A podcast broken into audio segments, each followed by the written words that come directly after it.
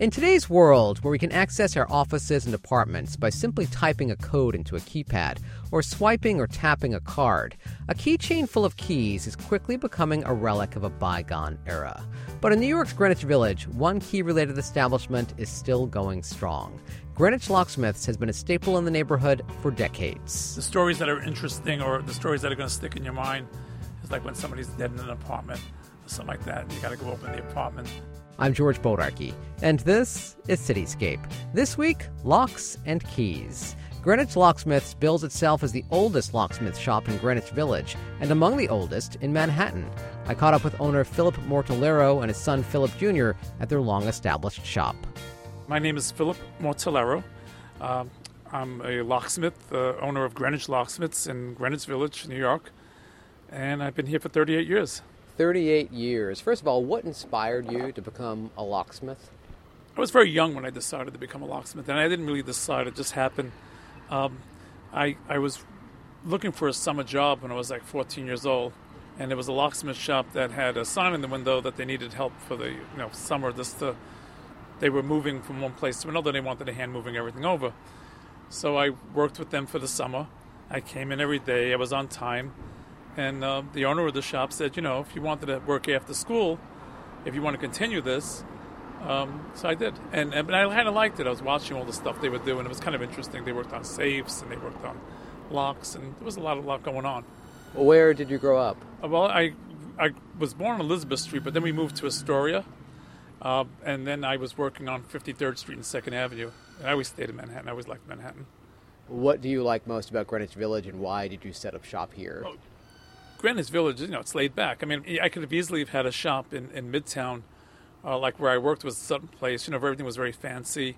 You had to go in through a service entrance. I liked Greenwich Village; it was more real. Now Greenwich Village has become very, you know, affluent. You still got to go through the service entrance when you go into buildings. So, I guess you can't get away from it. yeah, I was going to ask you, what changes have you seen personally here in this neighborhood all of, over all of these years? Well, Greenwich Village was a low rent place at one time, and it's not that way anymore. That's for sure. So when I came here, you know, uh, it, it, was because I can get an apartment for $160 a month, where my cousin up uptown on, on York Avenue, his apartment was you know twice what I was paying. He was paying like almost $400. That was crazy back then. So this was you know, so if you were going to be an artist or whatever you're going to be, that's why everybody came to the village. They came to the village because it was cheap.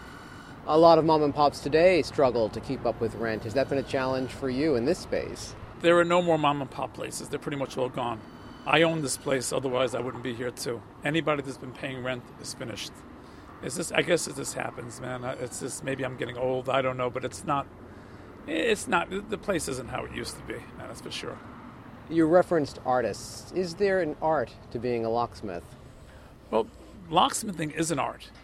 There, there are all types of locksmithing. You know, there are people that go out there and change a lock on a door, and that's okay. But I, I work on locks that are, you know, three or four hundred years old and make all these fancy keys for the churches. I do Grace Church, uh, Trinity Church. I made, I made, keys for a lot of the cathedrals uptown and the, uh, also the one out in Jersey. So, you know, I, I, do a lot of the old stuff. So that's more of an art. You also know how to crack a safe, don't you? Well, I'm a very good safe cracker. And um, I've worked on safes because uh, I you know there were times when I left New York, I went out west for a while and the only work I was going to get was safe work because it was, uh, you know you get government work and stuff like that. And um, same thing like when I was in, back in the city, you know, it was all banks and also government work, a lot of government work uh, for the safes. Um, safes are a thing of the past. People aren't doing anything with safes. There's no more cash. Cash is finished. It's going to be all credit cards very soon. How many keys would you say you make here in any given day? Well, how many keys I make is um, it depends. I mean, you know, one building could come in and say, make, you know, we need 200 bathroom keys. So that, that would, you know, really up the sales for the day. But I, I guess, you know, we cut at least a few hundred a day easily, probably more than that. Do you ever get used to the sound while you're making a key? Well, that noise that you hear on the key machine used to bug the hell out of me. It really bothered me. And um, I said to myself, damn, you know, there's two things that are going on here. I don't like, I don't like the filings because they stick into your skin and I didn't like the sound. But you know, after a while, the skin just got tougher, where I didn't get any more, and, and my ears just tuned out the uh, that that screeching sound, like you know, putting your fingernails on the blackboard. Kind of, that's what it is. Now, this is also a family business, right? You work with your son, am I correct? Yes. My son and I work here, and my wife as well. My wife puts, works uh, about three days a week, and my son works uh, five days a week here. Was it expected that your son would come to work here? Uh, no, I, I, sent my son to Pace University and spent a lot of money. I, if I knew he was going to come into this, I wouldn't have sent him there. yeah, uh, it's, it's but it's nice. It's nice where I get to work with my son every day. And you got to realize when we when we picked him up from St. Vincent's Hospital, he's here's where he came. So he's been here since he was born, pretty much. Hi, uh, my name is uh, Philip Mortillaro Jr., um, the son of Philip Mortillaro. I guess you'd say I'm the next generation of Greenwich locksmiths. Yeah, I'm literally been here since I was a kid.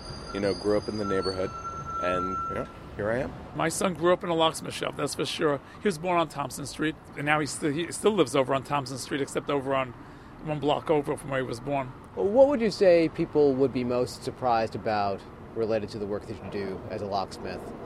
You know, to, to be a locksmith, it, it encompasses so much because let's say if you're going to be a safe mechanic, well, then, you know, that's a whole other part of it. And then there's locksmithing, real locksmithing, we do master key systems. That, that's so, there's, there's so much to know if you're going to do, like my son does a lot of the electronic stuff, he does a lot of coding also. So he makes the key fobs and, and all that stuff, and, and um, which I don't know about because I know nothing about any of the IT stuff. This industry is going completely towards that. Not sort of towards it, completely towards that. And so it's so funny, like all these little projects I'd be working on for myself for no reason other than my own satisfaction, I realized could be directly applied to the security industry. And I mean, you know, I, I've always been a lo- I've always identified as a locksmith from the very beginning, and I probably always would, no matter what I did but realizing that I could like not just go into this, but go into this as a specialist, yeah, that was cool. I was going to ask the question how has that affected your business? The fact that people can just punch into a door, they don't need actually a physical key. People don't even need to be able to punch into a lock, they can just walk up to it with their phone. And just by their phone being close to the door, if it's, if it's all dialed in right, will open the door. Um, you're going to see things in the next decade. You're not going to believe how things are going to change. Not just in this industry, every industry.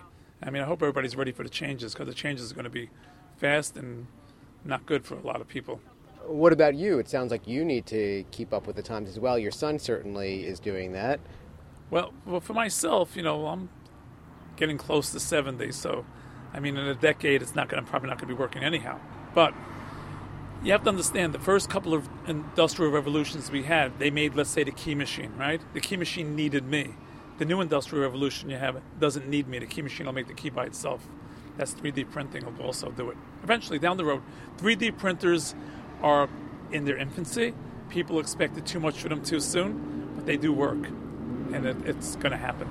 There's certain advantages to mechanical locks, just the way there's advantages to sailboats versus powered boats. You don't see as many sailboats, but they're still out there because they have certain advantages. Um, I think mechanical locks are the same way uh, absolutely can't be hacked. Uh, they can't be sniffed or traced or any of these things that are now new problems digitally that, that you can't avoid no matter what. It's going to go from pretty much everyone having a key to a key being a special thing that you have. You know, it's going to be the opposite. It's basically electronics being the novelty now. The, the mechanical keys will be the novelty. Um, yeah, they, they have their advantages. It's, it's sad that I won't be cutting keys one day is sad. Yeah. what would you say is one of your fondest memories of being here at this locksmith shop? Fondest memories here. Jeez. There's, you know, I know it sounds cliche. There's like so many of them. Probably, I don't know about memories here because at any time I can sit here and kind of just hang out with my dad and talk is always good. We were talking about that the other day. Like, my happy place is really when he's here, I'm here. There's not too many customers, like there'll be every once in a while, and we can just like sit here and talk about life. Like that's nice. But I mean, we've been on some like really cool jobs, man. I mean, like opening up safes, you know, for very crazy high end stuff. Yeah, that that's there's been some safe openings that were very that I'll remember forever just because of you know what was going on and who was involved. Yeah, absolutely. The stories that are interesting or the stories that are going to stick in your mind is like when somebody's dead in an apartment or something like that, and you got to go open the apartment. And those are always sad items, especially if there's family members on the other waiting to try to find their person who's not answering the phone. So yeah, those those those happen a few times out here, more more times than I like to say. As far as interesting goes, uh, I, I, did a job for um, the Army Corps of Engineers. I opened up a safe, a vault, that was over in the uh, Navy building on, on Church Street. And, and it was, I found out later on, this big vault that was on the 14th floor was part of the Manhattan Project. So that's where they kept the documents. The subway rumbles right under your shop. Ever get used to it?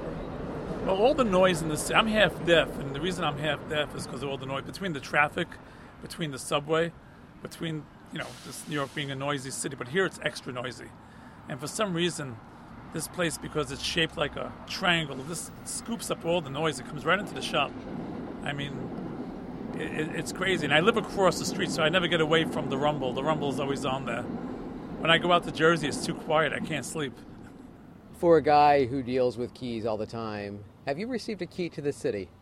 I have never personally received a key to the city, but in my window there's a real key to the city from Wagner. Not to me, to whoever they gave it to, and somebody sold it to me. I see you're being honored by the Greenwich Village Society for Historical Preservation. Well, yeah, the, the, I'm very honored that they they, they uh, that they did this. Man, this is like such a I couldn't believe it. You know, I said, why why me? But I'm nothing special. You're a piece of New York City history that continues. Well, I'm certainly a piece of New York City history, and I love this place all out of proportion.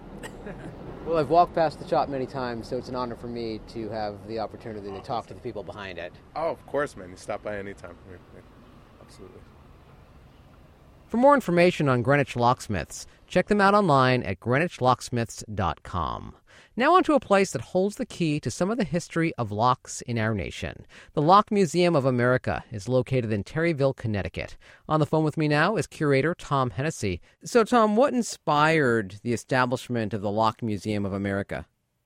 Actually, it was my father um, and a group of people in Terryville got together. Once the Eagle Lock Factory closed, they decided to try to keep the history of the um, Eagle Lock in town and so they decided to create a museum with all the salesman samples that were left at Eagle Lock.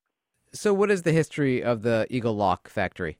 Eagle Lock started in 1830 and producing trunk locks, padlocks, uh, drawer locks, and they had a whole line of stuff for the post office. And they were supplying the nation essentially with their locks? Yes. Your dad loved locks.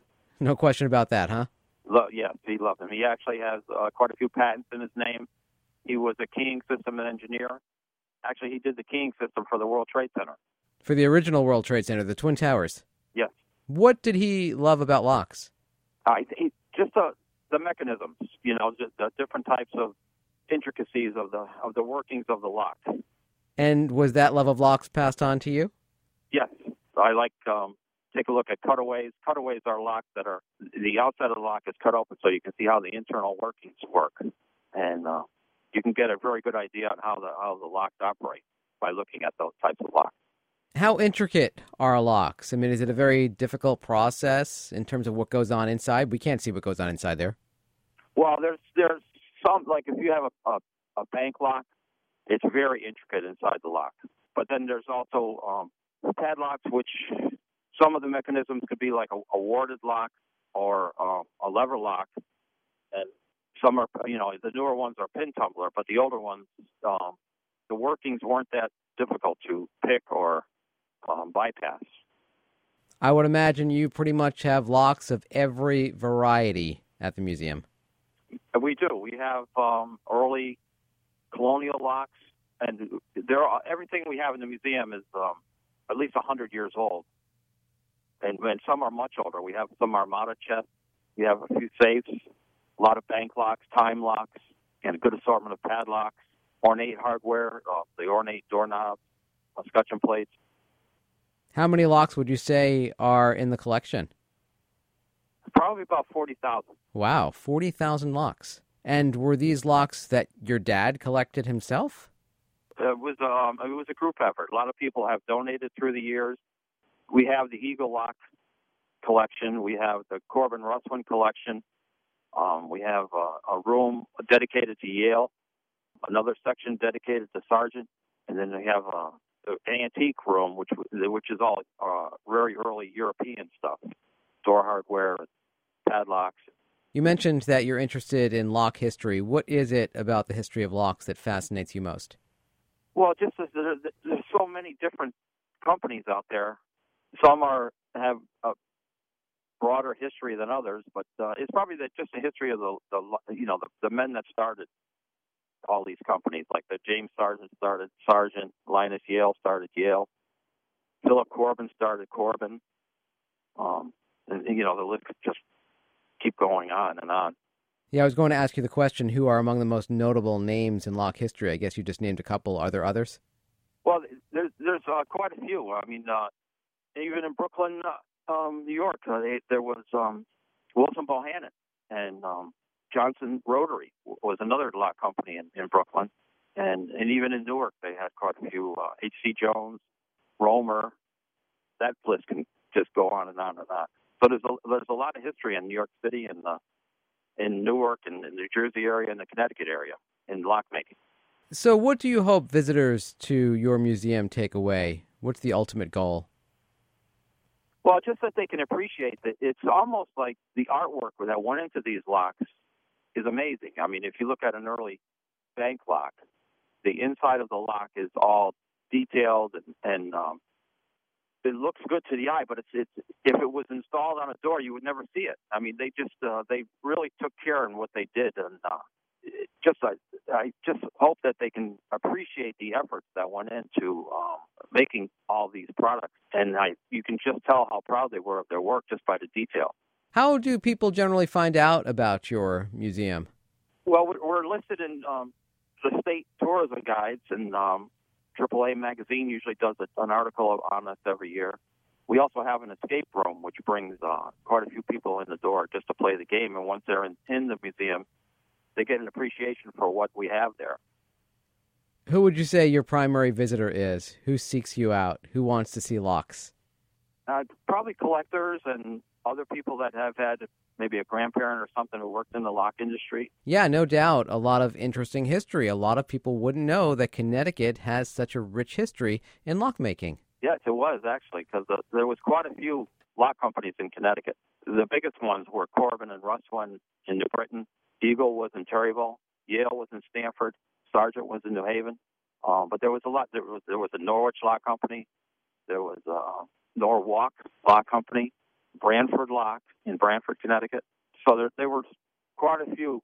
Mallory Wheeler, they made uh, a large assortment of decorative hardware for doors, doorknobs, and escutcheons.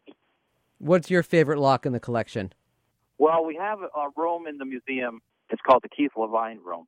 And in that room, he's got some several early bank locks from England Hobbs and uh, Bramah, Chubb, and there's a Day, uh, Day and Newell which that was a New York lock.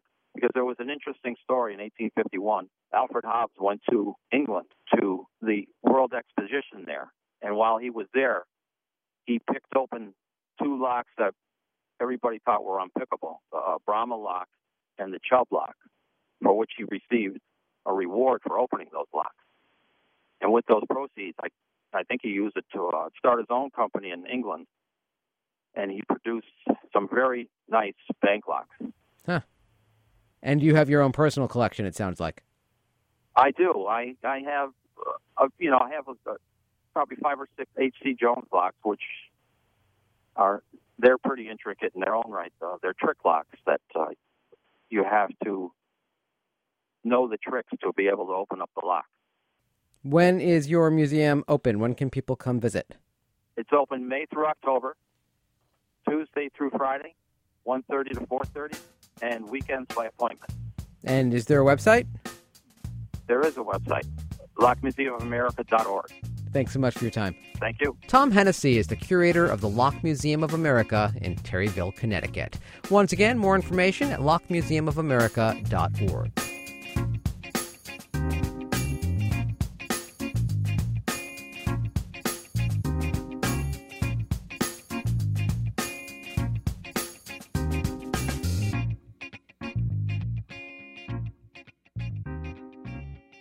Now, for a fun play on words, we shift our attention to the Locks of Love Foundation.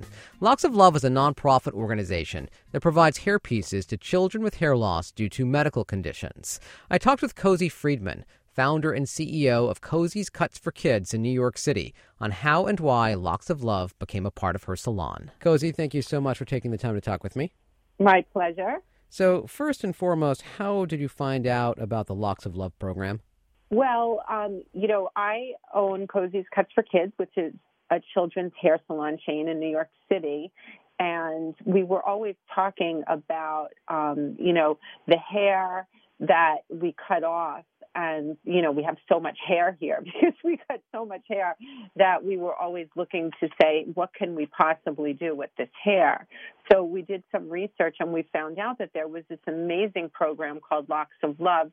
It wasn't exactly what we were looking for. We were looking to use the hair that we would sweep up off the floor but locks of love is actually quite different from that. That you need hair that is nine inches or longer to use. And, you know, we found out about the program, which uh, is amazing because um, kids here can help other kids who need hair for various reasons, whether it is for, you know, if they're cancer patients or they have alopecia, which is a pretty common um, affliction, or, you know, whatever. But it's really, really nice to be able to see kids helping other kids. So, do clients need to agree to donate the hair when they come in? Well, we, you know, we have signage up um, here at the salon and also on our website. We try to really educate our clientele because you would be amazed how many parents and how many kids are looking to help other people and, and really find a way to make a difference. And kids are interested in learning. They grow out their hair specifically for this. I mean, my niece just did it. My niece is six years old, and she started growing her hair when she was four and a half. And recently, we just cut off, you know, nine inches of hair. So, you know, they they do it. They do it with a purpose, and it's a really big deal because you know, think about if you have such long hair and then all of a sudden you cut it off and it's short it's it's really a big deal and it feels like you're you are giving a lot and it's really really heartwarming to see. So what are these kids telling you knowing that they're helping other kids with their hair? You know picture this. Picture a, a young girl who's been and we've done it also with boys by the way. Um, we've done it with with boys and girls predominantly girls. But picture that you're growing your hair for, you know, a year, two years, however long it takes you. And then you come in to get it cut.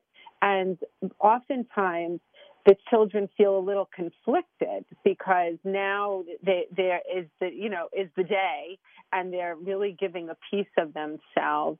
And sometimes they're a little bit teary when they do it but they're always they're so proud and we've made up a special diploma and we make a really big deal out of it and we give them an award for you know making this donation. And it's such a beautiful feel good moment. You you can't believe how good the kids feel and the parents feel for instilling this in their children. It's it's a beautiful thing. How long have you been part of the program now? Well, we've been in business for 25 years and we probably launched it 24 years ago. Wow. So, you know, the kids come in and we'll, we cut the hair and we'll take care of everything. We send it over to Locks of Love. We give the kids, you know, the diploma, the award, and you know it's very easy um, to for us to take care of it for them. So we've donated lots and lots of hair over the years. Yeah, you say in your LinkedIn page that you've given over a million haircuts. Now that's a lot of hair. Yes, it's a lot of hair.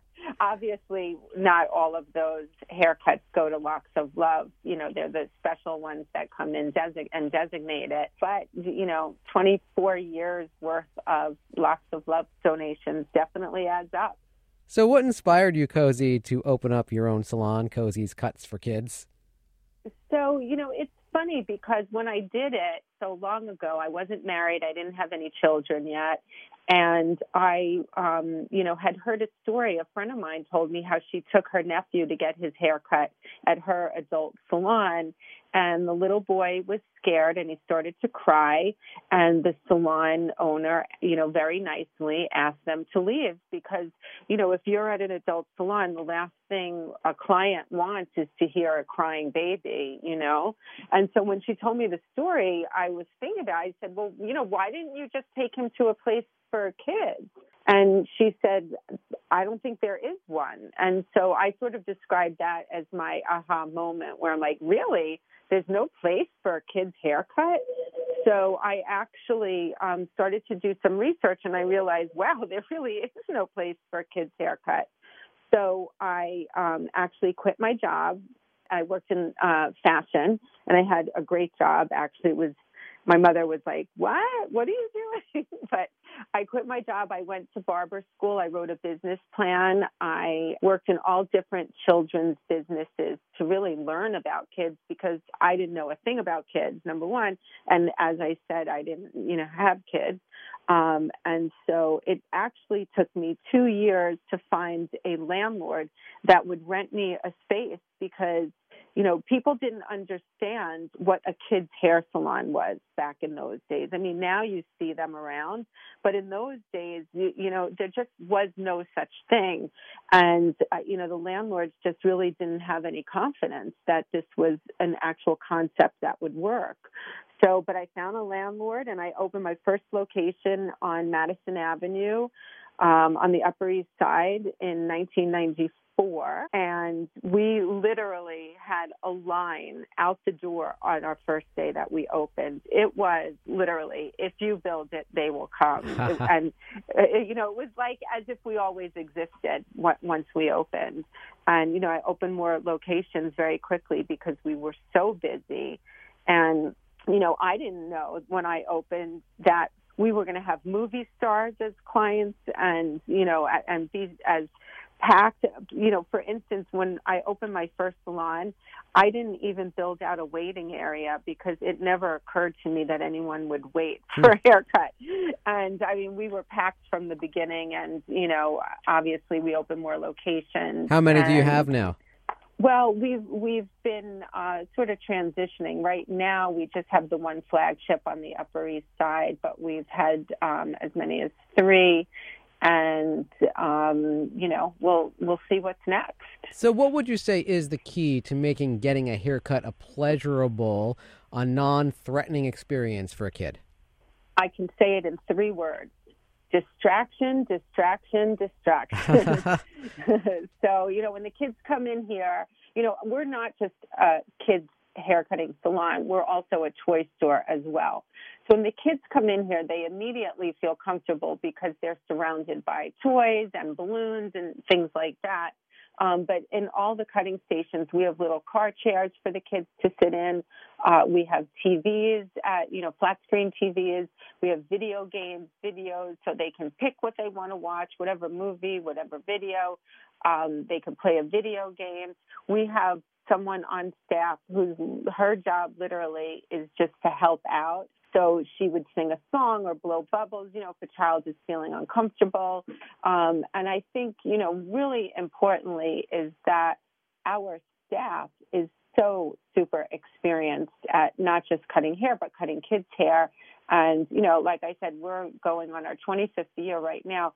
I have some of our stylists have been with me since the day we opened. I hmm. mean, they have been doing, you know, hundreds of thousands of haircuts over the years. And so, you know, you have a combination of a fantastic stylist that really understands kids and parents and can really help out, as well as the surroundings that are just so comforting and fun. And, you know, that's really what we're all about. It's a, it's a winning combination. Are you primarily catering to the neighborhood, or are people coming to you because they know about Locks of Love? They want to take part in that aspect of all of this as well? It's both. It's all. I mean, we have people that, you know, email us from all over the world. I'll be in New York. I'd like to make an appointment for my child's haircut. Uh, we definitely have, you know, lots and lots and lots of locals. We're big in the tri-state area. Um, so really all of the above. We do other things here as well as, you know, besides the toy store, we do um, updos and braids, and we have a braid bar and a blow bar. So if you had a special occasion, we're here for you. We do birthday parties. We we we're fun. It's just a fun place. Cozy, thanks so much for your time. Thank you very much. You can learn more about the Locks of Love Foundation at locksoflove.org. You can find Cozy at cozycutsforkids.com. And that's it for this week's Cityscape. I'm George Bodarky. My thanks to producers Caroline Rotante and Julia Seabode. And thank you so much for listening.